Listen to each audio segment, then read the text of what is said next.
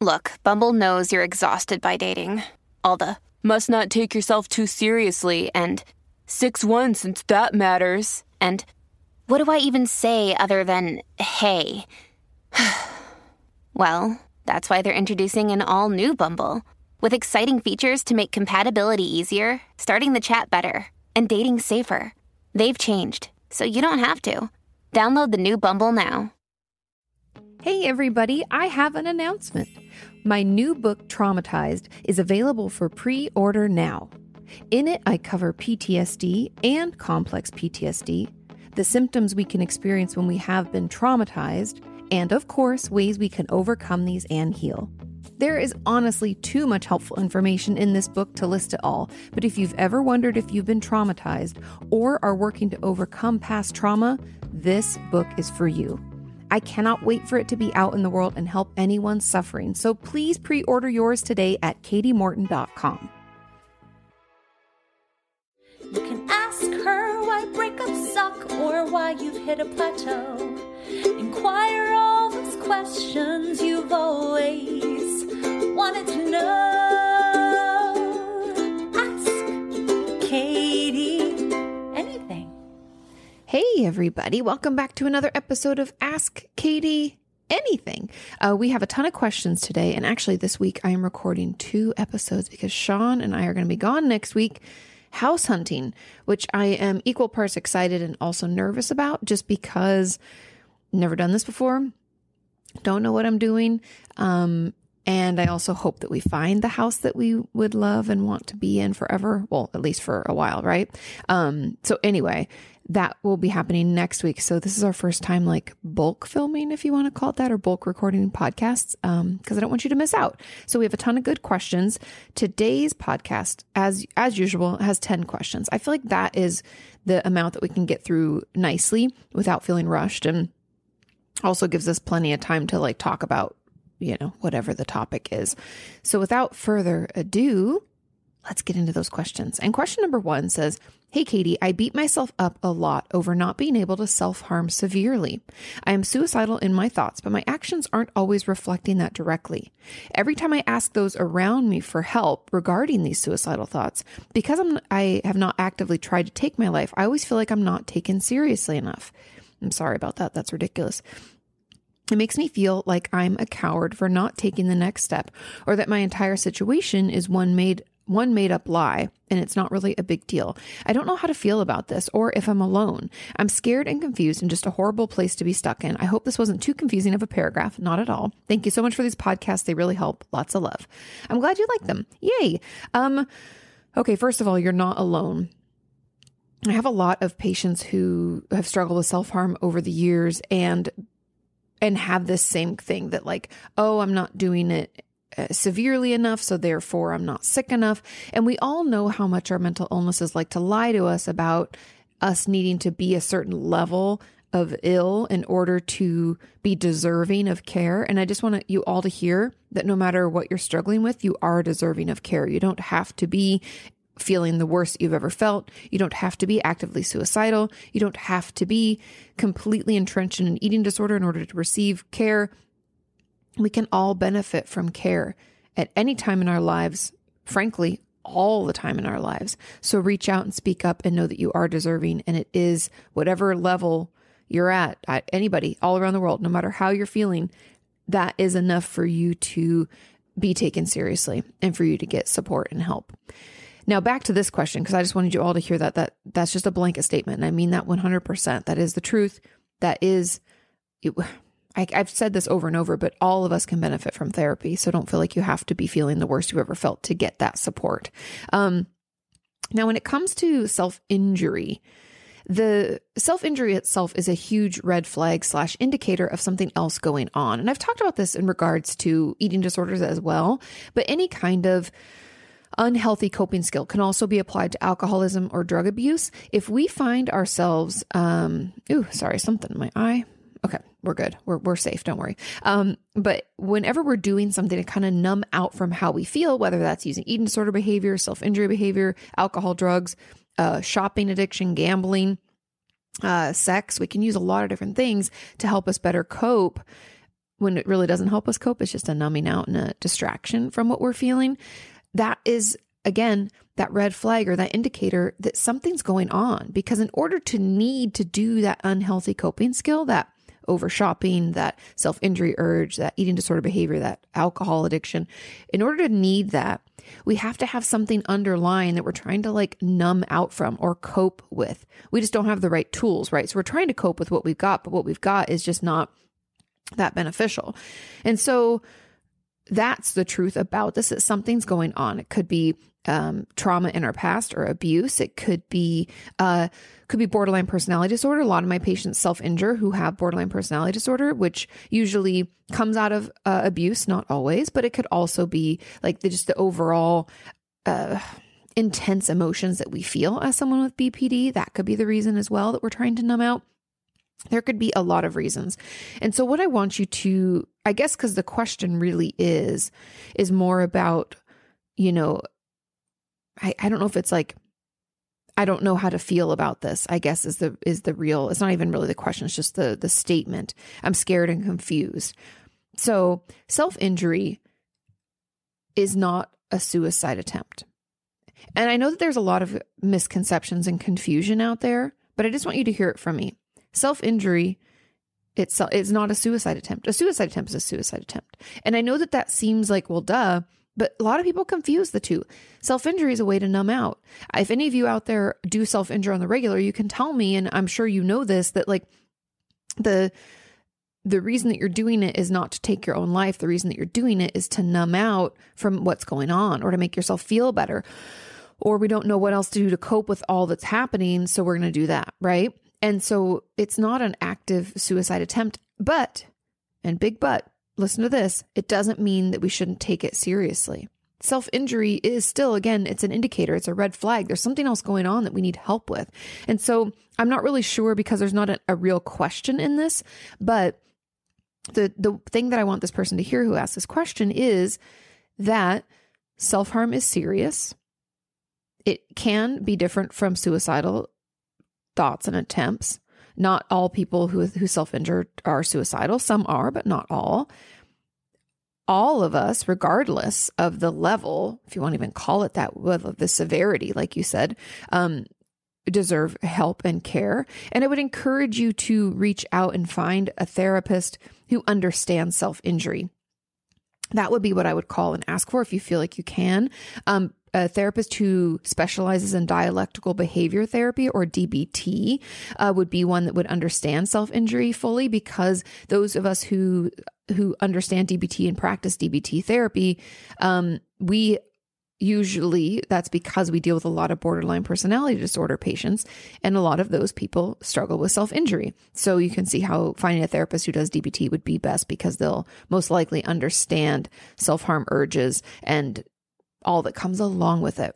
And one thing that I would I want to offer up a resource and something that I would encourage you to look up is and I'll try to remember, maybe I'll put it in here. I'll try to remember put in the description. But if I don't, I want you to search safe alternatives impulse log on Google. If you put that in, just safe S A F E alternatives, everything spelled just regularly. Safe alternatives impulse log a link will come up and there's a video there talking about impulse logs, how to put them together, what they are. And I would encourage you to use these, use these impulse logs when you feel the urge to self injure because like I said, it's just a way to cope with what's going on. And if we slow down our reaction time and don't just jump to the self injury or jump to the self harm conclusion, if instead we use this impulse log to better understand what we're really feeling and why we're trying to numb out in the way that we are, we can not self injure as often, and we can better understand why we have this urge and what's going on. And it can be really healing. And it's something that I always have my patients do. So it's a great tool and technique to be used in therapy when you're working with a therapist, but it's also just something you can start using today. And I would cur- encourage any of you out there who do struggle with self injury to uh, look that up and try that out. Um, yeah. And then I guess the last little bit I'd have to say is that you're not a coward for not wanting to take your own life. Again, self injury is not always suicidal thoughts or suicide attempts. It often has nothing to do with that. And that doesn't make you a coward. That just means you're suffering and people aren't understanding why and and you're we're not taking the time to be curious about it, right? And so your situation is not made up, it's not a lie. It is a big deal because it's affecting you and you don't like it and it's upsetting. And that's all it takes to make something a big deal. So that those are really my thoughts about it. It's clearly a significant thing that's going on. There's a reason your self injury urges ex- exist and the reason that they're happening all the time. Self injury is not always suicidal or suicide attempts, I guess. And impulse logs can really help. And any self injury just tells us something's going on that we need some support with. And so I would encourage you, you know, to to get that help, to reach out, to use those impulse logs and know that it will get better. Question number two. Hi, Kati. How do we actually process any emotion or situation? Good question. I never know how long to sit with hard emotions. I end up crying for a few minutes and then just saying to myself, okay, time to do something else now, and pushing it away. How is it possible that feeling it or talking about it helps us process and move past it? I feel like I end up stuck in talking in the talking about it stage, but I'm never able to actually move on. This is a great question, and I think I might turn this into a full video. I'm going to copy and paste this because I think that this is something that we could all kind of benefit from, um, mainly because uh, I've never talked about this, but I talk a lot about the need to talk things out and process it. And so I know I have a video, I have an older video. If you just look up uh, Kati Morton process, I'm sure it will come up. It's like processing things in therapy. Like what, like what the fuck does that mean, right? Because we use that word, but what does processing it. What does that mean? That doesn't, what does that seems made up, right? So, the way that we actually process any emotion or situation is first by talking about it, okay? Talking about it and uh, learning about it is the most important and really the first step. We in crying and feeling it is fine. We can do that. I think the few minutes is a little short. Everyone's going to be different, but I would encourage you to give yourself you know, a whole day to do it, like on a weekend or an evening. I think sometimes we need like a good half hour of a cry about something at least is good. And then to feel shitty about it for a few days is also very healthy. So giving yourself that time versus feeling like a rush to get back into it. Okay, time to do something else now. That I don't think that's sufficient for you because that's why it's still bothering you. Okay. So I just want to throw that out there. But then the, the, the first real step is in talking about it and the reason talking about it helps is because it helps us better understand what why we feel the way we feel and what's really going on. So often in life we're like on autopilot. I don't know if any of you can agree with that, but like we can have shitty things happen and be like, "Oh, that was a I had a bad day." And then we just move on. We like don't even pay attention. We don't uh, listen to our body and it telling us like how we're feeling and why we're feeling the way we feel. We don't give it time to I don't even know. We don't give ourselves time to really think about it or consider what's happened. Then we just rush right on to the next thing, leaving all of the stuff that's happened, all the stuff we're feeling, still uh, not dealt with, for, for lack of a better term.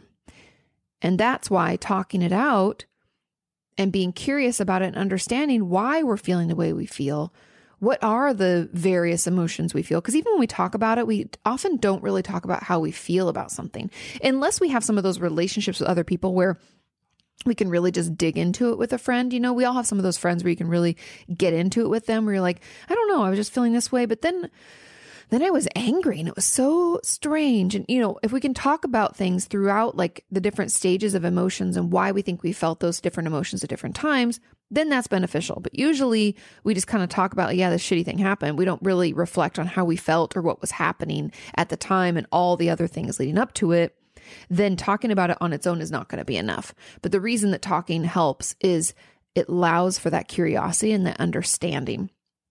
And so that's kind of that stage Okay, so we've we've let ourselves cry and feel it. Maybe we've even journaled about it, and journaling can fall into that kind of like talking processing because that helps us better understand what we're feeling and why we're feeling what we're feeling and what's happening in our life, like what um what situations are going on. That is kind of part of that like education on ourselves. I know it sounds weird to be like you need to be educated on your own experience, but we do because we're autopilot. We're just like asleep at the wheel, just going through life not paying attention. And so I would just encourage you to be a little curious, to take the time to figure out what you're feeling and why. And then the final stage is where do I go from here? What are my next steps? How do I move past this? And the moving past is in the okay, I've thought about this enough and I have no new thoughts, no new revelations, no new information. There's nothing else I can learn from this, which actually, if you think about it, you guys, happens pretty quickly. Like if we want to compare this to, let's say, uh, a bad breakup, okay? Let's say we were in love with someone and they broke up with us and we're very hurt. Okay, we can reflect back on the relationship and consider all the times they did something shitty or when we notice them pulling away we can reflect on that and be like, oh, yeah, maybe that wasn't that good of a relationship. And maybe they are right. Maybe I was too dependent on them. And we can reflect on our own participation in the breakup and their participation in the breakup. And because we both played a role, things don't end and we don't get in fights just because one thing happened. Like we both participate, right? Both of us are involved. So we can reflect on that.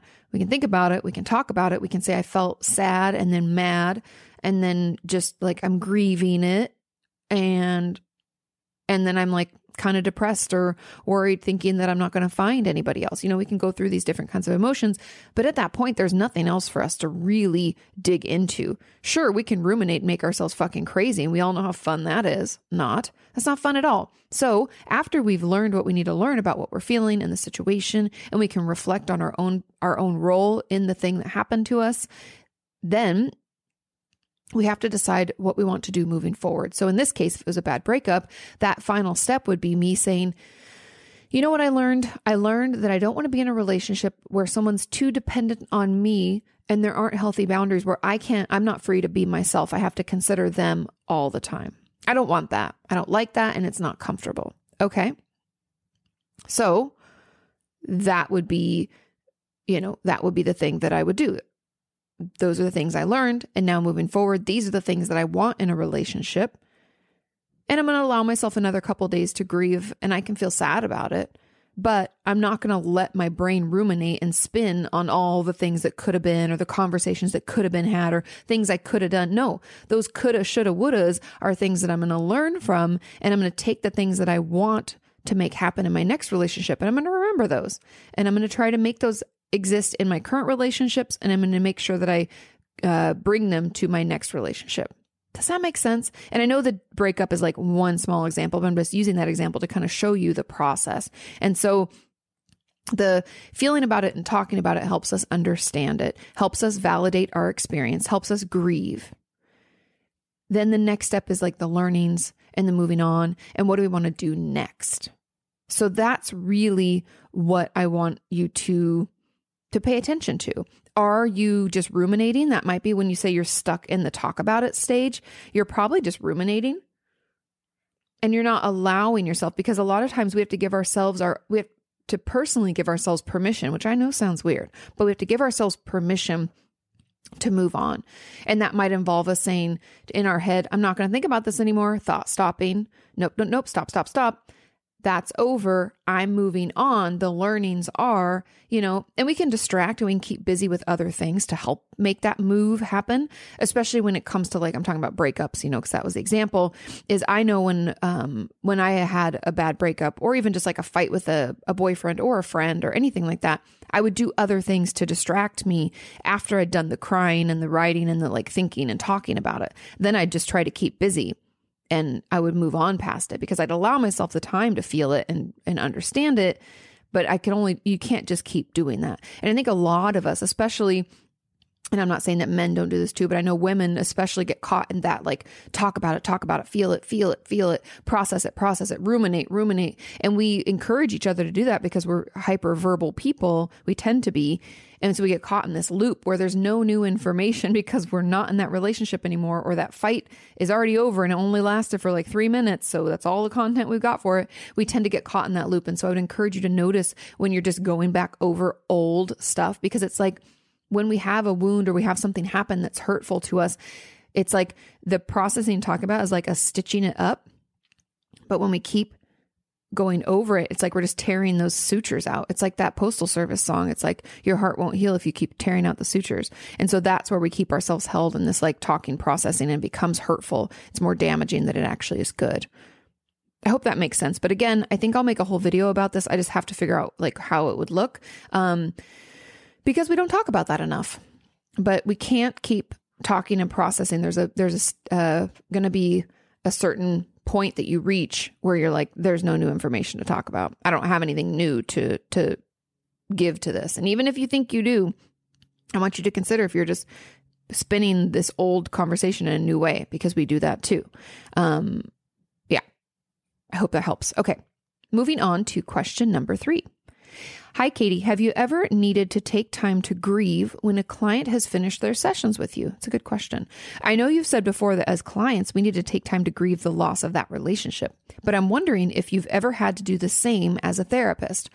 In all honesty, um, only once. And I'll tell you why only once. Because as a therapist, the relationship is just different, right? It's not, it's not a safe safe place for me to share with you. It's the opposite. It's a safe place for you to share with me. And therefore, I'm not personally about my own life invested in that relationship. That's why there's a difference.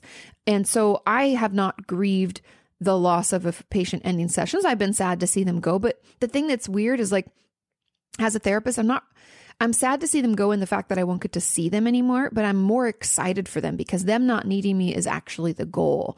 And so for me to ruminate too much or want to keep people in session just feels really unethical. And so I don't get bummed out. I get more excited for them. And then I usually let my patients know as long as it's a healthful, like, a healthy breakup of therapy, you know, therapist breakup, um, an ending of therapy, I guess I could call it as long as it's healthy, I'll be like, feel free to email me every year or so just to keep me updated if you want. I only have a couple patients who've done that. Um, but you know, sometimes I allow them to, and it's kind of great to be able to keep in touch and know how they're doing. And some of them send me like Christmas cards with little updates and things like that. And it's really great. Um, I do, however, I had one patient, and I wrote about this in my second book. Um, I had a patient, one of my first patients ever. Was she my first? She might have been my first patient ever, you guys. I think she was. Um, anyway, her her mom decided she wasn't going to go anymore for various reasons that you'll read about in my book that made it really hard for me to lose that session or that patient if that makes sense. And i was worried about her safety and there was a lot of like i had to call cps it was very complicated. Um however that was that was hard for me and i had to kind of talk about it. But at the time it was my first patient right? So i was still in supervision and still seeing my um my wonderful supervisor ken. Hi ken if he's listening and i doubt but um anyway i sorry guys i dropped my slipper. If you heard that bang that's what that was. Um anyway i had asked him about it and processed it and talked it through with him and it was just really a bummer to to see her go because she wasn't supposed to go. Our sessions weren't ended in a very healthy way. It was like one week I was seeing her and the next she just never showed up again. So that's how that happened. And usually, and, and that was when I worked at the free clinic. It's a really low cost clinic uh, in North Hollywood. But now that I'm in private practice, it's a little different. And I only see adults for that reason because parents can be the worst. You guys, they can be great, but they can also be the worst. Um, and it makes it really difficult sometimes for therapists to do their job. And so, anyway, all that in mind, that was the only client that I kind of had to, I don't know if even grieve is the right word it was like more process and grief was probably part of it, but it was more just processing of that and understanding that there are things that are out of my control and sometimes I can only, you know, as a therapist I'm limited as to what I can do. And so I'd done all the things I had to do and needed to do and then it was out of my hands and that I had to like deal with that feeling and it was really terrible and I hated it and it was really sad. So yeah, I guess that's the only example. And it's just different, I guess, because like I said, as a therapist in my private practice, usually there's step downs. Like we start going every other week for sessions, or I refer patients out for a higher level of care, and then maybe they don't decide to come back. Like there's kind of this process that you work with in therapy so that it's not, it doesn't feel so abrupt, and then it feels good. And then I'm excited for them to like go out and spread their wings. Or I'm excited for you to finally see a trauma specialist to be able to get that work done because we were trying our best and we just couldn't get there. You know, there's going to be all these different things along the way that we've worked on, haven't worked on. Uh, and we're able to either do it with someone else or we completed our work and you get to like you know fly free from the the nest kind of thing. And so yeah those are my thoughts about it, it it's interesting though because I, I could see how people would think that that's kind of weird, but I hope you can understand that it's like I'm not invested in the relationship personally about my own things. I'm not sharing with you my own private things in the way that you're sharing with your therapist. So it's just a little bit different. Um, and I get excited that you don't need me anymore because, as weird as it sounds, that's the goal. And that's what we've been working towards. And I'm supposed to be your cheerleader. So I get excited and I'm like, go out there and kick ass, you know? So yeah. Okay. Question number four. Hi, Kati. How can I ask my therapist about a specific disorder without seeming like I'm self diagnosing? This is a great question. I've done a lot of research on my specific symptoms and would like to ask to be evaluated for a specific disorder or just ask my therapist's opinion if I could even qualify for that specific disorder. But I don't know a lot of mental health professionals Oh, but I know that a lot of mental health professionals really dislike people self diagnosing with the help of the internet. So, how do I ask about something specific without seeming like I have already self diagnosed? I really think this is interesting. And I, I've talked about this before. I actually don't have a problem with uh, with my patients coming in with ideas of what they think they're suffering from. That's really helpful. Nobody knows your symptoms or your situation better than you. But I would assume, especially old fuddy duddy therapists, and no offense to older people. I mean, I'm 37. I'm not like a spring chicken anymore, but I'm also not like 68 and like being a total dickwad to people, telling them that they shouldn't get on the internet and find out stuff because that's going to be like offensive or upsetting. I don't know. I think people, some people have egos about their just have an ego about their job and their credentials and think like nobody else can do it but me and how dare you use the internet i went to school blah blah blah you are a like specialist in you you're the expert in your own experience. And I don't think that any therapist should, I don't know, should take offense to that. I feel like we should encourage that because you can't give yourself a diagnosis. Okay. Sure, we can self diagnose and be like, this is what I have, but it's not held up by any kind of, you know, professional, right? We have to kind of sign off on it. And the reason that you know, so you're not giving yourself a diagnosis. You're just telling me what you know, and you're giving me a couple ideas of the things that you think are difficult for you. And I think that's really helpful because then we can talk it out. I can tell you my perspective. And I th- always believe that diagnosing someone or offering up different diagnostic options is a conversation. It's not something I just give to you like you don't have a choice. It's something that we discuss and we come to an agreement on and we check in on every so often because diagnoses can change. So, anyways, that those are kind of my two cents about that process as a whole, and I think it's very helpful. And I'm thankful for the internet because it helps people educate themselves. And if someone doesn't agree with their diagnosis, I'm always open to hearing them out because it's their diagnosis. So, when it comes to asking your therapist about a specific disorder, all I would say is I would keep it very simple. I would list off the symptoms that you have and I would say, Hey, let's say I'm your therapist. You'd be like, Hey, Kati, the other day, I know I was reading online. I know online is not the best resource, but someone was talking about having ADHD and they they talked about these symptoms. And I feel like I have those symptoms. Does that does that mean that I have ADHD? I just wanted to, to talk to you about it because that really just sounded like me and I've never felt as understood as I did in that description we have a conversation. So you're checking in on them. So in a way, we're kind of like diffusing their potential ego, which they shouldn't have. Shame on you, other people acting like people don't can't do some research and try to figure it out, um, and bring in the information to discuss with you. That we should encourage that behavior. So, anyways, that's how I would broach the subject. Is I would just bring it up as I, you know, I heard this thing, I read this thing, I saw this thing. They talked about these symptoms, and I experienced those, and oh, like mind blowing. And so I wanted to talk to you about it because I wondered if you thought that that diagnosis fit as well. Because, you know, you could even, if they are really, you think they have a big ego about it, you can be like, because, you know, you're the professional, but I know how I feel. And then just, just have a conversation. I think that that's completely okay. You don't, you're not sounding like you've already diagnosed yourself. You're, you're pretty much just telling them, hey, the, these symptoms in this situation came across, you know, in my in my phone or on my in my email and I was reading about it, I was watching about it and it just really resonated with me so I want to talk about it. And I think that's the real ask. Isn't like can you diagnose me with this because that is a little that would be a little pushy to me. I'd be like, "Okay, let's hold on, let's have a conversation." we don't need to jump to a diagnosis. That would be my pushback. However, I think it is fair to be like, hey, can we talk about this? Like, do you think this fits me or not? And why? And know that if they don't agree with you, that doesn't mean you have to agree with them either. Okay. You can push back and be like, but, but I also have this. And if they have another diagnosis in mind, just be open to hearing them out because sometimes we see things or understand things that you don't. And that's why the between your experience and your expertise in yourself and our education and expertise in the mental health realm come together to get you the best care. So it's like we have to share everything we know about ourselves and our situation and what we feel. And then it can reflect onto a therapist or psychi- psychiatrist, psychologist, you know, social worker, whoever. And that then they can like, you know, reference other things they know that maybe we don't know, right? Because I will give credit where credit is due. Professionals have a more in depth understanding of different diagnoses, what they mean, how they present, what to look for, things like that, where we might just be hearing one other person's story who has, you know, three different diagnoses and we're like, that's me. And sure, some of that might, you know, work out, but some of it might be different.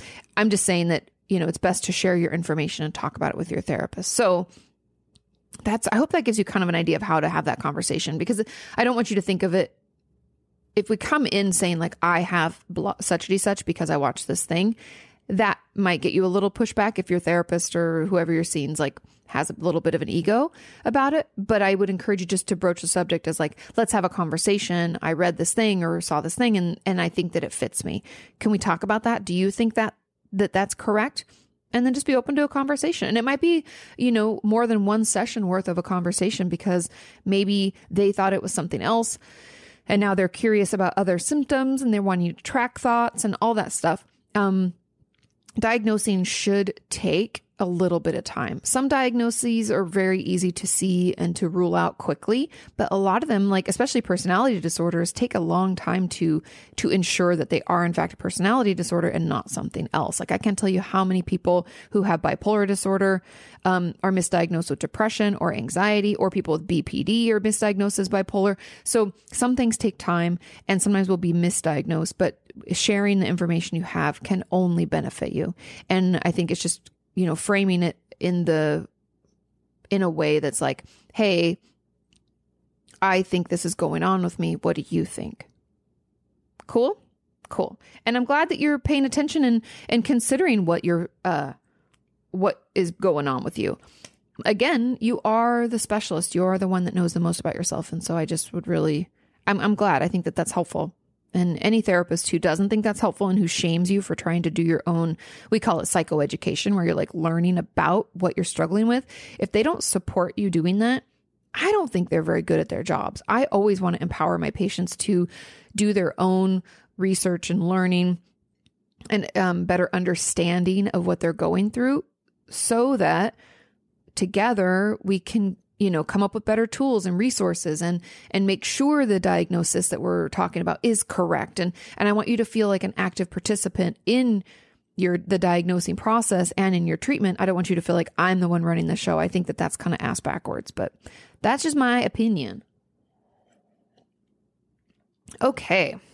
Question number 5. This is an amazing coffee cup by the way, you guys. First of all, it says as I suspected I was right all along. Right, right all along. I think I said wrong. Wow. Wow. Is it Monday? No, it's Tuesday. But McKenna gave this to me and it's amazing because it's it, if you see how big it is, I just need one cup of coffee now because it's so big and I love it. Okay. Question number 5. Hi Kati. Why do I feel the need to hear from my therapist that I am sick enough and or that she's worried about me? Interesting. Why do I constantly crave that validation? Hmm. This can come from a lot of different places. Now, the first and my knee jerk reaction is attachment. Very interested about your life growing up and how supportive or emotionally supportive in general your parents or caregivers were. Does your family not pay attention to you? That, that they were they not really there for you emotionally when you needed them? I'm very interested in that and I'd like to know more because craving that validation and craving that like yes, you're sick enough and I worry about you. That sounds kind of attachment based and that sounds very maybe borderline personality disorder esque or just having some attachment issues. Could have uh, lots of anxiety. Sometimes anxiety can come away we can come away with an anxiety disorder when we've had emotional neglect in our childhood where it looks like everything's good. Oh, our parents, you know, fed us and we had clothes and went to a good school, but they really weren't there for us. Like they're like, "Oh, we don't cry. Oh, we don't need that." Oh, and they just or they just ignore us completely because they're so preoccupied with their own situation. Um so that I mean that like my my gut is like, "Ooh, it's something like that." However, there's also a place and I want to I want to validate everyone who's felt this because it's very common also by the way. I want you to know we have thousands of people in our community who have struggled with this and wondered about this. So don't think that you're weird or anything's wrong. It's very normal. There's, I want to, that's why I want to talk a little bit about like the therapeutic relationship and how healing that can be. And that's kind of why it, it triggers or, or starts these like attachment based kind of feelings. Like I need validation. I want them to worry about me. I want to see them. Some people have a big issue knowing that their therapist sees anybody else. Um, there can be a little bit of, you know, not it's not even ownership because that's not the right word, but it's like uh, she's mine, she's no one else's, or you know, it's my therapist, can't be anybody else's therapist, and that kind of uh, it's special for me thing that people can struggle with when it comes to therapy because often in our life we haven't had anybody who really hears us, who lets us sit with all that we're going through, who supports us and guides us and is consistent. All of those things might be completely foreign to us. And now that we have those things, all of a sudden we're like, wow, our brain is like, I've been fucking needing this our whole life, right? And so it can be really difficult for us to to not want more of it. Does that make sense? And so we can want them to be worried about us. We can we can like want to elicit more of that kind of dopamine hit that we're getting from having someone who's supportive and loving. And that can be that can, you know, cause us to do a lot of different things. Like I've had patients in the past who've struggled to get better because they want to keep seeing me. And at the threat of me referring them out, because I'm like, wow, we've been plateauing for a long time. And so I'm, I don't think I'm a good fit because we're not moving forward. Then all of a sudden they mirac- miraculously get better. And then we have to have a discussion about their connection with me and you know boundaries and attachment and what they can expect from me and what they can't. And and it's really uncomfortable for them but i think it's kind of important as part of our healing process knowing that you know you won't only get attention and support just if you're feeling bad. You you can get attention and support for getting better too. And so anyway i just wanted to kind of discuss that as a whole because it's very very common. And and there's a lot of different reasons in there of the why right? Why do i constantly crave that attention why do I need the uh, feel the need to hear from my therapist that I'm sick enough? And some of it is um, the fact that no one's validated us before. we we finally have someone that does, and we need that. Um, but I really think that uh, another uh, component of it can be if we really struggle. Let's say growing up. Uh, we were emotionally neglected. People told us like, "Stop crying! You're making a big deal out of nothing." Or uh, people always just diminishing or minimizing our hurt or our pain without realizing it. This especially happens to men. I know um, a lot of the men that I've seen over the years will tell me, you know, as children, their parents would be like, boys don't cry, you know, brush it off and get up. Or like, I don't know why you're so upset. Pull it together. You're a man. Be a man. Like all these stupid, stupid, outdated things that people say. Um, hopefully we stop this. Um, but then they'll feel like you know, forever that their feelings aren't valid and what they're experiencing is an overreaction when in fact it's it's a very normal reaction. And so when we get in to see a therapist who actually hears us, validates us, allows us to cry and feel all we feel, then we might want more of that because we've been neglected for so long. It's like we have this big pit in ourselves that feels like it can never be full enough. And so anyways, I'm just throwing all those things out there, but part of this comes from the fact that I would assume we don't have any internal validation. We aren't confident or self assured. Like our self worth is, is maybe non existent. And, w- and that's why we're looking outward for someone else to tell us how we feel is okay because we aren't able to do it for ourselves. And that's part of the healing and therapy. And a lot of it comes out of like the shame that we can build around ourselves. And shame is, if you don't know, is the belief that something's wrong with us, like we're broken. And trauma um, which you know, more and more of us are traumatized and don't realize it, but trauma and even anxiety, depression, having a mental illness can definitely lead into feelings of shame. And that can make it hard for us to, to think that, that being us feeling the way we feel is okay. We think that everything about us is wrong.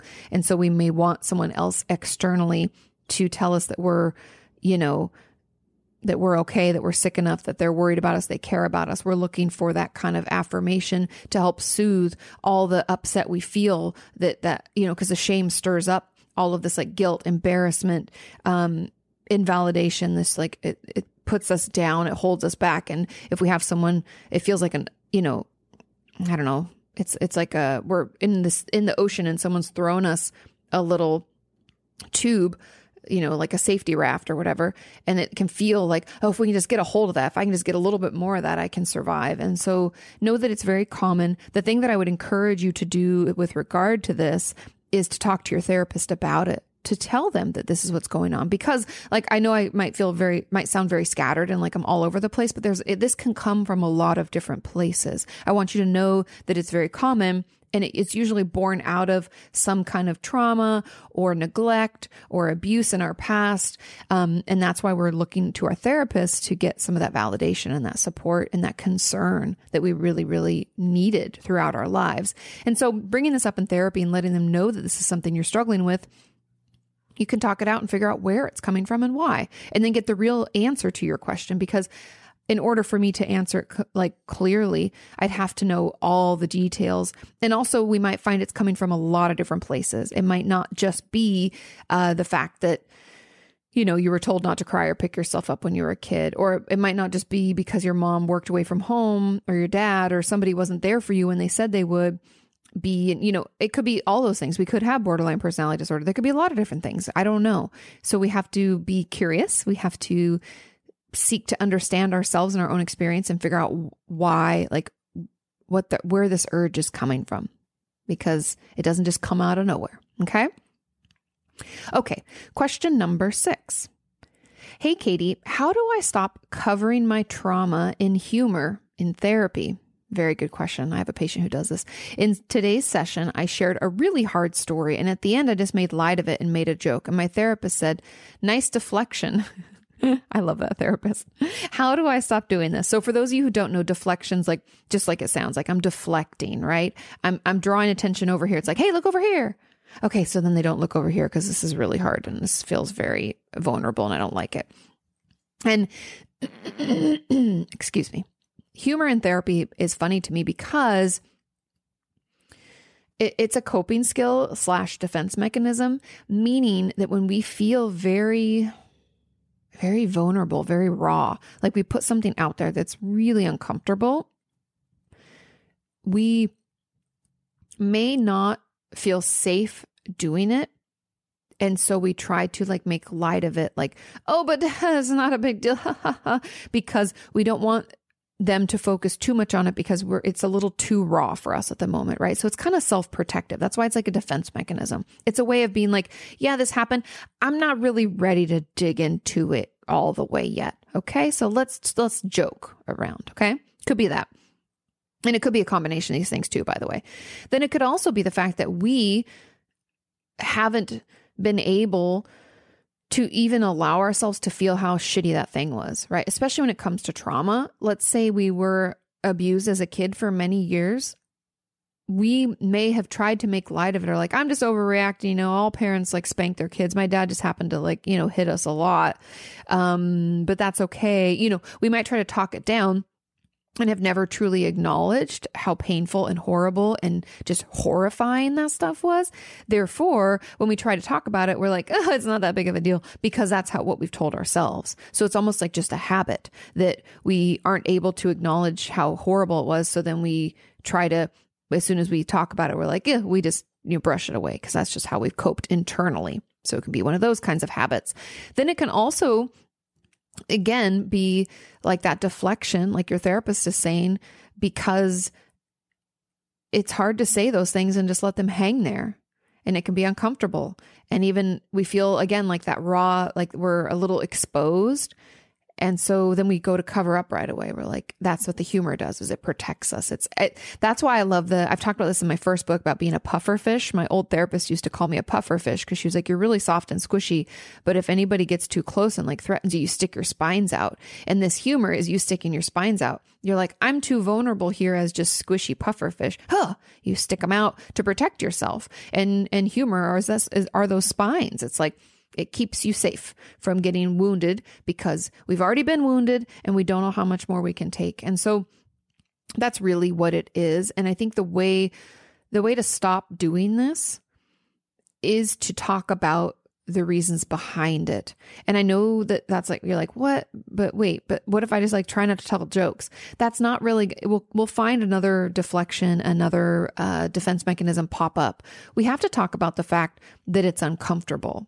And so that's what I would encourage you to bring up in therapy is the fact that, you know, you use humor, talk about this as the issue, not the trauma yet. We'll get there. But right now, we need to talk about the fact that you use humor to deflect from the trauma because, and then be curious about it. Is it because I feel really vulnerable and I'm not ready to do that? Is it because I've always kind of glossed over it because it made me uncomfortable or feel, you know, I wasn't sure how I felt. Is that why? Is it because I've just always told myself it wasn't a big deal? What is it for you? Like, just be curious. It might be some combination of these things. It might be all these things. It might be none of these things. It might be something else.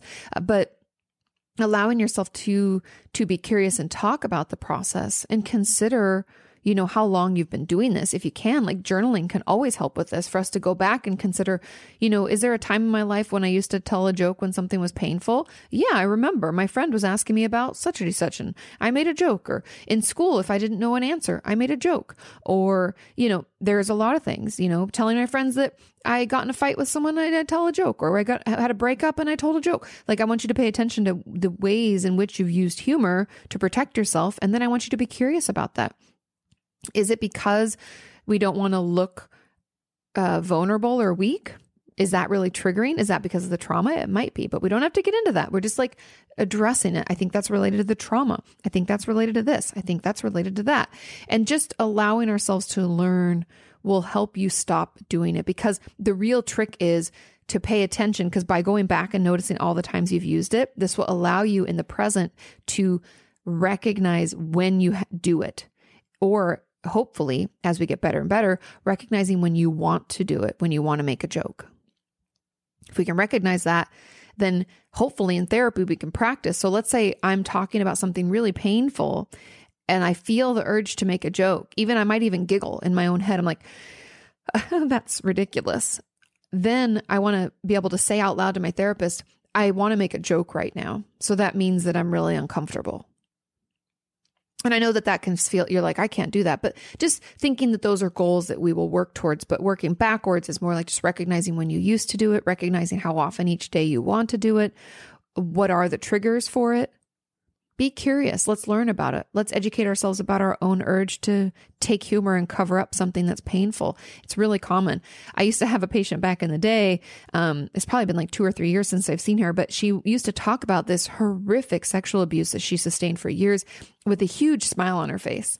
And she would smile and she'd sit on the edge of my couch and her feet would tap because she struggled with anxiety a lot. And she would tell and i would say do you recognize that you're you're smiling while you tell me something that that i think is is very painful you know? And it, it took us a while to for her to recognize when she was doing it. And for I, I had to keep calling her out on it for a long time until you know, she could feel okay and safe enough to cry about it, which is really what she wanted to do. She just never felt safe enough to do that. And so that's kind of the goal is to to have your therapist be able to hold all that you've told her or him in the session um, so that you feel safe to continue to share and know that it's not too much. It's not going to overwhelm them, that you're safe to talk about it, and that they aren't going to harm you in any way with that information. And anyway, it's a process, but you'll get there. And I think just talking about it and recognizing when we're doing it is really key. Okay. Question number seven says Hi, Kati. How is talk therapy possible when I can't talk about my feelings without crying and basically can't talk um, when I just cry all the way through? For me, crying in front of others is associated with helplessness, rejection, and out of control. That's interesting judgments you've got there. It feels so overwhelming in session. My stuttering, quivering voice, stuffy nose, etc., always disallow effective communication. I'd wait till I calm down, but another round of tears starts as soon as I try to speak. It's super frustrating, and I'm worried that I might annoy my therapist too. No, not at all. I cry alone often and vent in my journal, so I don't understand why my tears are so out of control. What should I do? Um, okay, and then there's another comment below this that I'll get into after I answer this. But I loved this question because, first of all, I'm that person too. So when I go to therapy, if I've waited too long, which I do sometimes, I'm going to be honest. Like right now, I probably should start therapy back up again just for support because 2020 is a goddamn mess and I feel super stressed out and I've been wanting to sleep more, which is weird. I don't feel depressed, but something's up, right? And I'm like, hmm, my little therapist spidey senses are like, you should probably talk to someone. But Sean and I are moving. So I'm like, okay, once we move, then I'll get in to see someone because it's, you know, why start up some, but I could be moving in like three, four weeks. So it's like, that's, you know, that doesn't make any sense. So if I wait too long when I go in to see my therapist, I just cry a lot and it's hard for me to talk sometimes. So I get it. And the interesting thing about it, so there's a couple of things it's normal, first of all. Second of all, I would I would encourage you to journal about why it is that crying in front of others equals, because you said it's associated with helplessness, rejection, and out of control. What are your facts on that? I'd like to know where this is coming from because that is very interesting. And I would encourage you to try to talk about that in therapy. Okay. So, the, that that I'd want to dive into that. That's the first thing I want you to do is I want you to to figure out where this association is coming from. And if you have any past experiences or other facts that you feel are facts doesn't matter. Just check in your own facts. You feel uh I don't even know what the word is but like support that belief or that close association that you're telling me you have. And what I would I what I think would be helpful is since talking in therapy is really difficult I want you to write about it and I want you to give that to your therapist. So this could be a journal entry, but it could also just be a way for you to communicate with your therapist for a while. And I would, you could write things down that you want to say to them or the way that you'd want to say that to them, and then just bring it into session and hand it to them. And if you can get it out, I would encourage you to say, I struggle to talk because of the crying right now. And so I wanted to give this to you. If you can get that out, if you want to cry right away, even before the door shuts, I get it. That's fine. Just hand it to them and then they can read it and let us kind of uh, get out what we're feeling. And the reason that I cry a lot in therapy and can have tough, a tough time talking, and I don't know if this rings true for you, it's just a buildup. It's almost like I haven't felt like I had a safe space to just cry when I needed to. Or for me, it's not even just a safe space. It's like I just don't have the the bandwidth. Like I'm doing so many things that I feel like I have to get all that stuff done. And so crying just isn't beneficial at the time. I'm like, I don't have time for this nonsense. Like that's how I am with myself. I'm like, you have to fucking do this thing. So just like get it together, cry later kind of thing. And so it's that buildup of all those times of not when I back burner things, I don't always remember to go back to it. And it's almost like instead I'm just stuffing it down. And so when I go somewhere that like the only thing I have to do there is just like vent and express what I'm feeling, I'm going to cry because I haven't given myself an opportunity to. And I don't know if that's what's happening for you. It sounds like, you know, you do cry alone often and vent in your journal, but there's something special about having someone bear witness to the pain and bear witness to what you're feeling and validate it. And it can take us a little while to kind of uh, let that out. And I don't think there's anything wrong with crying through a, a chunk of your session. I don't think there's anything wrong with struggling to talk for a, a, while. I would hope that we could get you to a point where you can talk for about half of it and cry for about half of it. That's kind of where I get to. And then it slowly goes less and less from there until I barely cry at all. And, you know, I'm able to communicate and move things forward a little bit more quickly. But I, I kind of enjoy that time. And I would encourage you to again, after checking your facts and better understanding that association that you have between crying in front of people and like helplessness, rejection, and out of control. And then I would want you to kind of, you know, be curious about your judgment about it. Like, what, why is it so, such a bad thing now? Like, because you said super frustrating and you're worrying you're going to annoy her. I'm very curious about that too. Where are facts on that? Has someone told you in the past that your emotions were too much for them or that you're too annoying for them? Or are we such a people pleaser, or do we have a codependent kind of situation in our household, like where drugs or alcohol were present, or we a parentified child, so that we didn't, there wasn't space for us to be ourselves, for us to take up space or to feel like it's okay for us to be. All of those things I'm very curious about because you're not going to annoy your therapist. We deal with it all the time. Do not worry. And it's just, I, I think that in there, in that curiosity, in that self discovery, are the answers to this and can help you better. I wouldn't be surprised. Okay, just hear me out. My hypothesis is that once we kind of give ourselves permission to cry and don't feel such judgment about it, it will go down and it will go away. Um, because I know personally, I don't have any judgment about my me crying in session. I don't really care if I ugly cry, if I'm like snotting all over. I just don't even care. It's the place I go to do that. That it lasts for maybe two or three sessions, and then it's like half a session, then it's a quarter of a session, then it's none. So I'm sure I have a feeling yours will be the same. That's my hypothesis. And then there was a comment below this that asked about confidentiality in therapy because they said they're afraid to even go into therapy at all because, you know, what they're saying could get out. Now, confidentiality in therapy, I've talked about periodically. The truth is, legally, we cannot break the con- you. You as the patient hold the confidentiality, meaning it's yours to break or not. That means that as a therapist, I can't tell anybody any of your business unless here are the caveats. If you're under 18, then your parents you still as the child hold the confidentiality but your parents do have rights to know about things. Um, we used to call it drugs sex uh, drugs sex and rock and roll. So it's like if you're doing things that are putting you in danger and engaging in behavior that could be destructive to you in your life then we're going to tell your parents. Okay? And because you're not an adult there are some you know uh, like confidentiality is a little more complicated. But if you are over 18 which i would hope the person who asked this is then the only reasons I can ever break confidentiality is if I think you are a danger to yourself or someone else, or if there's abuse going on. So there's like a few things, and I won't get into all the legals. Like, we're not going to talk about Tarasoff or all the different ways abuse can occur, but if you uh, are hurting someone, like let's say you have homicidal thoughts, you want to kill somebody else, then I have certain things that I'm going to have to do to protect someone if the threat is imminent and I know who the person is. There, I am legally bound to let them know or to do my best to try to warn them. Or if you, uh, you know, are abusing a child, elder, or dependent adult, I have to call. Uh, in California, it's Child Protective Services, and depending on where you are in the world, it could be something different or if you're a danger to yourself, if I think that you're suicidal and the threat is imminent and you have the means and you have a plan and all this stuff, and we've tried other me other ways to keep you safe and it's not helping, then I may 5150 you. I may break confidentiality to reach out to like your roommate or your family member that you live with if I think it's safe to try to make sure that you're okay. There's things that I can do there. But that's really it. Other than that, there's no other reason that I legally can break confidentiality. And if a therapist does and talks to someone else about your stuff, you can file a complaint and take their license. Okay. Question number eight.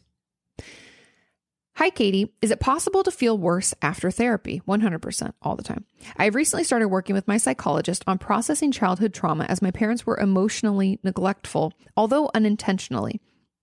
Of course, doesn't uh, negate your pain though, just want you to know. I actually used to look forward to the next session, but now I'm getting afraid of going to therapy because I'm feeling worse after each session. Also, it's getting harder to resist the self harm thoughts in between session due to this. I really love your videos. Thank you. Of course. So, First of all, tell your therapist. Tell your therapist this is happening. You need to let them know that you your self-harm urges are going up and that you're not looking forward to sessions anymore because you feel worse after session. It's very normal when we're processing trauma and we're talking about things that are really uncomfortable. It's normal to feel shitty afterwards. I call it a vulnerability hangover. I've had it when I created some videos on my channel talking about why I'm having a tough time during COVID. I just it made me uncomfortable because I don't do that stuff a lot. And that vulnerability of being myself and crying and I don't know, ooh, gives me the willies. I don't like it. So that vulnerability hangover is what makes us feel worse. And not to mention the fact that we're kind of like unearthing stuff that we had stuffed deep and buried deep. We're bringing it out into the light and that's uncomfortable. And the thing that we try to do after a session is try to bury it back real quick, just to, you know, so we can get through our days. And that's all fine and dandy. I'm not saying that that's bad. I'm just saying that that's like common, but we're often not able to cover it up enough. And each session, we're like unearthing it more and more. So it makes us really uncomfortable. And so uh, I would talk to your therapist and try to come up with some ways to cope in between. Like I talked about earlier, the uh, impulse logs look up that video and let's start using some impulse logs. Start talking to your therapist. I have a, about this and I have a video about 25 coping skills. I want you to find some that work for you because as we work through trauma, it's going, this is going to happen. We're going to have more self harm urges because we're talking about the things that we don't talk about. Uh, we're unearthing the things that we've repressed. It's uncomfortable. We can feel really vulnerable. So we're going to, you know, feel overwhelmed and potentially be emotionally dysregulated more easily there's going to be a lot going on. So we're going to need more ways to cope. So I would just encourage you to come up with those coping skills so that you're more prepared to handle it and talk to your therapist about it. It's very normal. But another thing that you could say is if you feel worse and worse and worse and worse and feels like we're not getting better, we're like sliding into depression or suicidal thoughts are getting stronger, we need to let our therapist know and tell them that maybe every other session will talk about the trauma. I do that with a lot of my patients where one session will be a d- difficult session, then we'll go into a lighter session, then difficult, light, difficult, light. And I know that they dread the ones that are difficult, and that's okay. And a lot of them try to like distract. I had this patient um, years ago who would come in on the difficult weeks weeks and be like this week was wonderful and they'd try to tell me this like they'd weave me this story about all the things that went great um and I would just sit and let them do it because it only lasted for a few minutes because there's only so much talking you can really do when you're trying to like distract, right? And then I'd say, okay, well, that's great. I'm glad you had a good week because, you know, we, this week's a tough week. So let's get into it. And I would just move into it. And I could tell they were like, damn it, that didn't work. My distraction technique didn't work. And so I know that it's hard. I know that it's difficult, but maybe finding a balance between the difficult times and the easier sessions. Cause some sessions, those quote unquote easy sessions are more a, a additional opportunity to process and kind of cope with all that came up from the last session. So it just gives us that more time to kind of work through it, make sense of it, cry if we need to, you know, maybe process some things a little bit more, all that stuff. It just gives us a little time to do it and help us to feel safe, can help us use some of those coping skills or resources that we're going to need to calm our system down and to soothe us. And we need some practice. And so those sessions can be used for that as well. And that's really what I would what I would encourage you to do. But again, the first thing is to talk to your therapist and let them know that this is happening because they may not know how hard it's been for you or that the self harm urges are coming back. And we need them to know because if it's been so triggering to you, we need them to recognize that maybe they're going too fast or maybe this is too much and help you, right? That's what they're there for. We don't want to make you move too quickly and, you know, have to process things so fast. We want we want to make sure we're going at a pace that's comfortable for you. Cool? Okay, moving on to question number nine. And I don't know if you guys love this too, but as the holidays come, I, I know it's it's not even Halloween yet. So like you're like, Kati, slow your roll.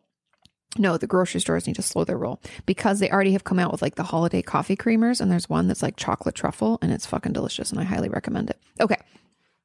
Question number nine. Hey, Kati, I was wondering which personality disorders are the hardest for you to treat or which clients with personality disorders are most rewarding to work with over time? Great questions. Also, to what degree is it possible to heal from personality disorders? I have avoidant slash schizoid personality disorder, and I feel like I'm annoying to my therapist, even if she says that I'm projecting, which I know I probably am, but I still worry that she doesn't mean it. Also, it seems confusing to me to be both schizoid and avoidant when one of them wants to have relationships and the other one doesn't. Is it more difficult to work with clients who have combined personality disorders? And are there some combinations you often encounter? And why do they often occur together? Do you think childhood emotional neglect is one of the main reasons to develop a personality disorder? I know I have a lot of questions, but I hope that's okay. And then there's a comment below about BPD, which I'll get into later.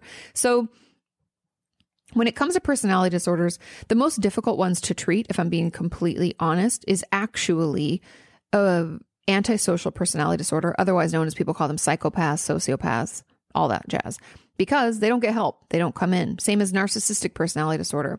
The likelihood of someone with those two personality disorders coming in to get help and actually wanting to get help, not just to manipulate the therapist to get them to do what they want or say what they want, it's very, very low.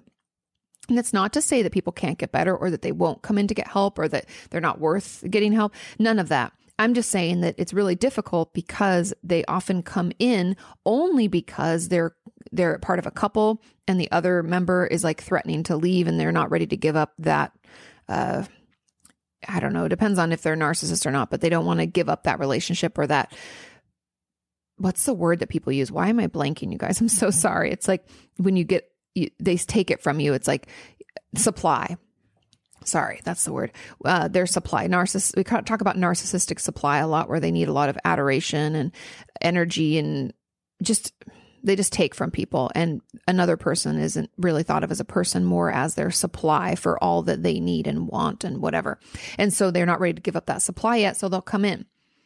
Or someone with antisocial personality disorder may be forced in because of something else, like oh, uh, could be a couple thing, could be their child has an issue and the you know their husband or wife is like you have to come in or whatever you know their partner in life.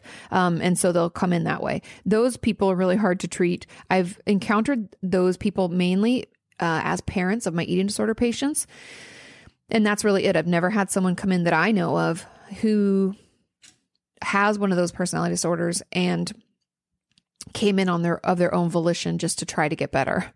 And so that's why it's the hardest to treat because they don't think anything is wrong with them. They think everything's wrong with everybody else and people are just pawns to be used in their game and it's a really it's a really terrible uh, way to live their life and I honestly feel bad for them, but it's hard to feel bad for people who don't have any care about it. That's the thing that I think people struggle to understand because all of us have empathy, most of us do, right? We have empathy for other people and we're like man it, it, i feel bad for them. It would suck to be that way. But it's really hard and i still struggle to comprehend the fact that they don't care. They'll only say things to get people to feel and do a certain thing for them. Like it's all about them getting more attention or getting the job they want or getting a person to do the thing that they need them to do for them or being more popular whatever it is. Um like I got pushed back years ago with that video I did with Shane about antisocial personality disorder and people like how could you call them like icky and it feeling uncomfortable? And I'm like because they have no empathy and it's hard to understand. And people are instead of uh, trying to educate themselves and understand what that's like they want to be ignorant and just be mad at me for calling it as it is. And I think that we could all agree that it's really difficult to imagine being a human and not caring about other humans and someone who has those type of personality disorders doesn't have that ability it's almost like those of us with uh, depression when we're deep in our depression we don't have the ability to see hope or uh, desire for the future or things like that. Do you know what I mean? It's like it's impo- it feels impossible. The motivation can feel impossible. And for them, empathy is impossible. And I know that's really difficult to understand, but that's why it's so difficult to treat them because they don't really want to be treated. Does that make sense? I hope that you guys hear that and understand my point of view on that. But, you know, again, if you want to educate yourself, you can. But a lot of people just want to be mad at me for saying that. And I don't take it back because it's something that until you've encountered a person like that, you can't fully understand. Now, when it comes to avoidant and schizoid, so now moving into uh, oh, then the question to what degree is it possible to heal from a personality disorder? I think it's completely possible. We just have to be motivated and it takes time because the reason I almost hate even the fact that we call them personality disorders because it makes it sound like something's wrong with like the shame of it has got to be so bad because it can feel like it's our personality, something's wrong, we're broken in some way. And you're not. Personality disorder is unfortunate is an unfortunate term that we chose uh, you know, as the APA chose t- to describe the fact that these are more pervasive mental illnesses, meaning it doesn't come and go. You know how depression come and go? We can have like a really bad chunk of time and then we feel fine for a little bit. Same with bipolar disorder or uh, anxiety disorders. It can kind of come and go personality disorders happen all the time and they're very they run throughout our life in different ways and so it, that's why they call it that when i really just think it should be pervasive it's more pervasive. So we could still use the PD just instead of personality to say pervasive. So yes, we can heal. We just have to better understand how it affects us and how it you know, hangs around in our life and get some tools and techniques and ways to better manage. Like I've had tons of patients with borderline personality disorder who, yes, still have those thoughts and urges bubble up from time to time, but they're better able to manage it because we have a ton of tools. We've processed through all the things that were upsetting them and the trauma in their past and the attachment stuff has been addressed and they recognize those sensations in themselves and when it's kind of like rearing its ugly head again and how do we manage that? Okay. So, yes, it can get better. We just have to be motivated and we have to find a clinician who understands our issues. Now, okay, let's see what are the other questions. Uh, is it more difficult to work with clients who have combined personality disorders? And are there some combinations you offer and often encounter? And why do they often occur together? To be truthful, I haven't. I haven't had a patient who I've I've diagnosed with more than one personality disorder at a time. I'm not saying it doesn't happen. I'm just saying that my patients, I haven't had people with more than one um, because usually, not all the time, but a lot of them, by diagnosing with one, you've ruled out another. That's does I, I'm sure there's many that can co-occur. It just that hasn't been the case for me. It's usually a personality disorder com- and also a combination of some other like you know anxiety disorder, depressive disorder, things like that. And so or mood disorder, not depressive disorder. But so that that those are my thoughts on that. And it is interesting for you to have schizoid and avoidant, and I'd be interested as to how you meet the criteria for both. But again, those are things you can ask your therapist if you don't feel like maybe you have both or if you want more clarification. And so I don't I don't really have an answer for why do they often occur together because I haven't experienced that personally. I would love to hear your thoughts in the comments to give, you know, if you have something that you've been diagnosed with both and let us know what that is because I that's something that I still need to learn more about because I haven't experienced it personally. And then do I think childhood emotional neglect is one of the main reasons to develop a personality disorder? I think abuse in general is definitely one of the leading causes of personality disorders. Although a lot of people will say like antisocial personality disorder, like the sociopaths or psychopaths, it doesn't necessarily have to have, they don't have to have something happen to them. A lot of times it's just a genetic factor.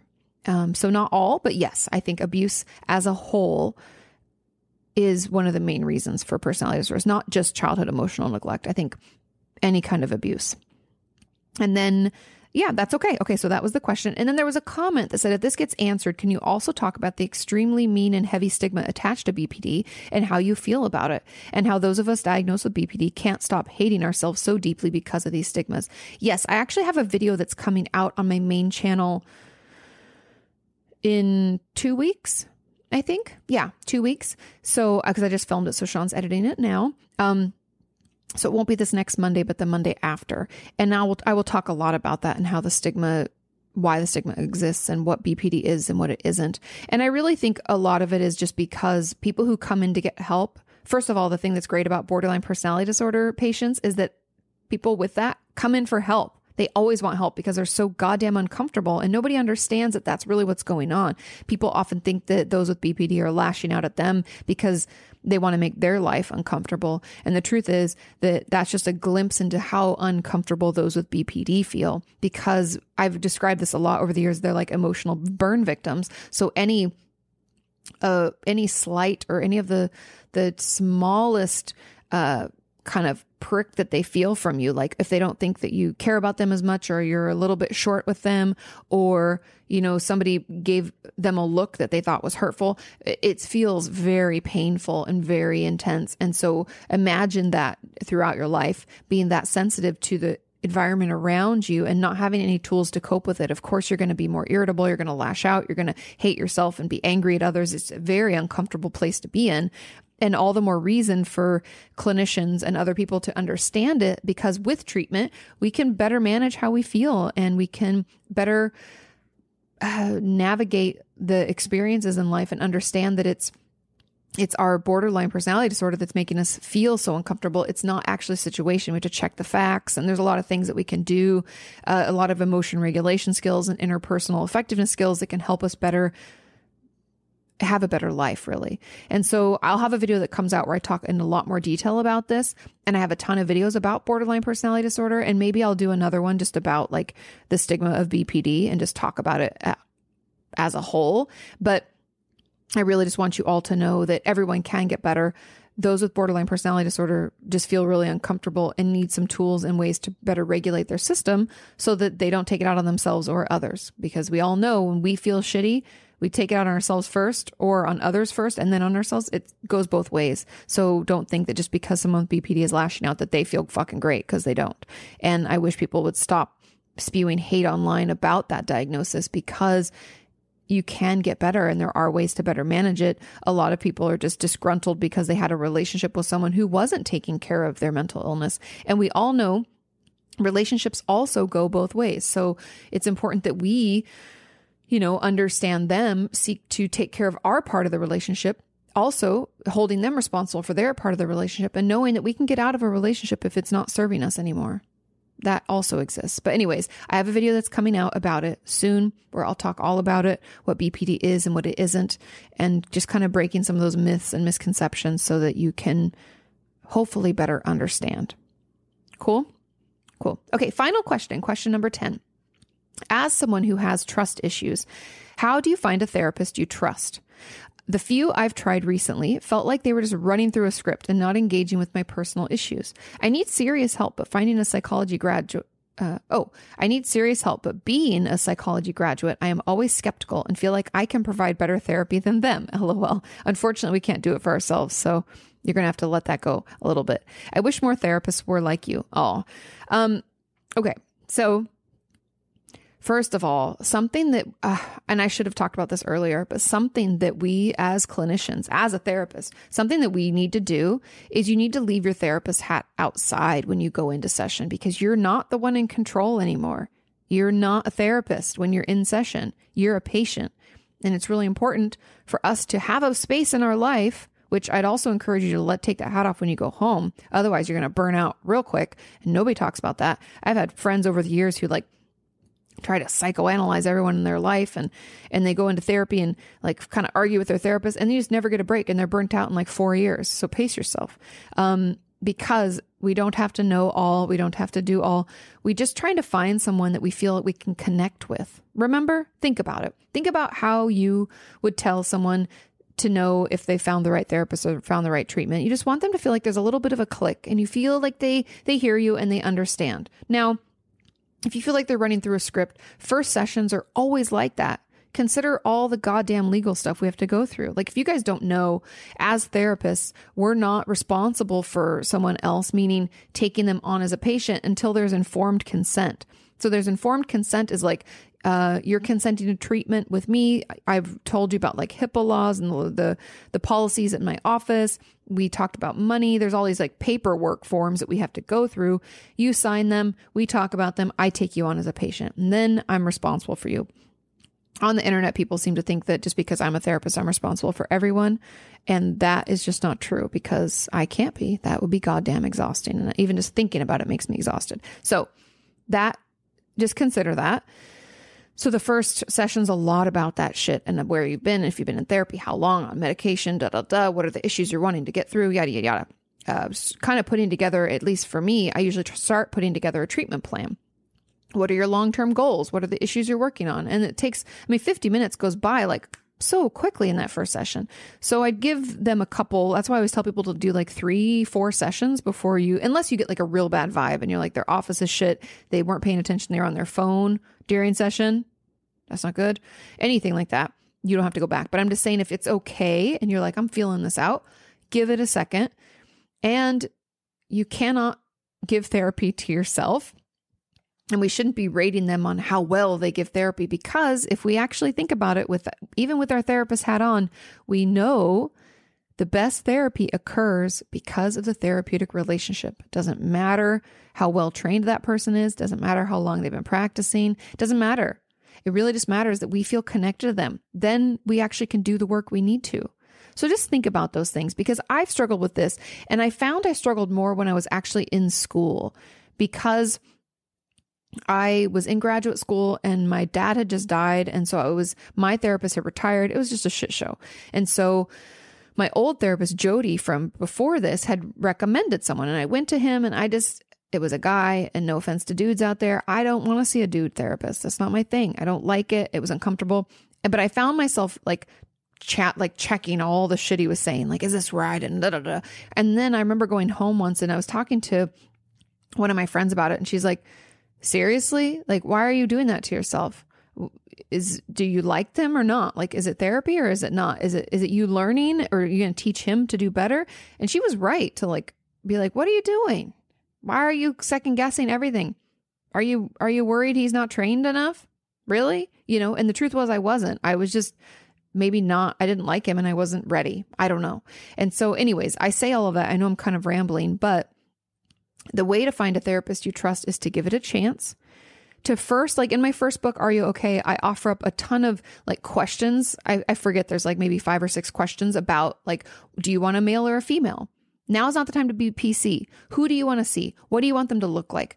Uh, where do you, I mean, now it's COVID, so it's like over Skype a lot of times, but you know, where's their office? Is that convenient for you? Can you get there? I don't want you going to a place that you like, it takes you 25 minutes to find a goddamn parking spot because that's super stressful. I don't want you showing up for therapy more stressed out than you were, you know, before. So just considering all of the options, all of the things that are happening and what you want in it.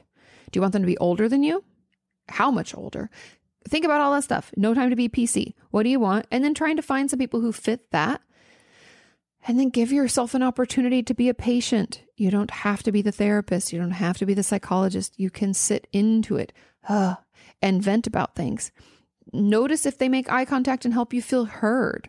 First sessions are always a weird, awkward first date. It's never super comfortable, so allow for that, and then give it an uh, give it a chance. Trust takes time. You're not going to trust someone right away, but you should feel like mm, they hear me, they're with me. I kind of like them. I like them a little bit. I could get to know them. That's it. Period. I know it's hard. I know it's scary. Therapy is fucking uncomfortable and weird, but give yourself the time to check it out and to see what works for you because I think you might be surprised.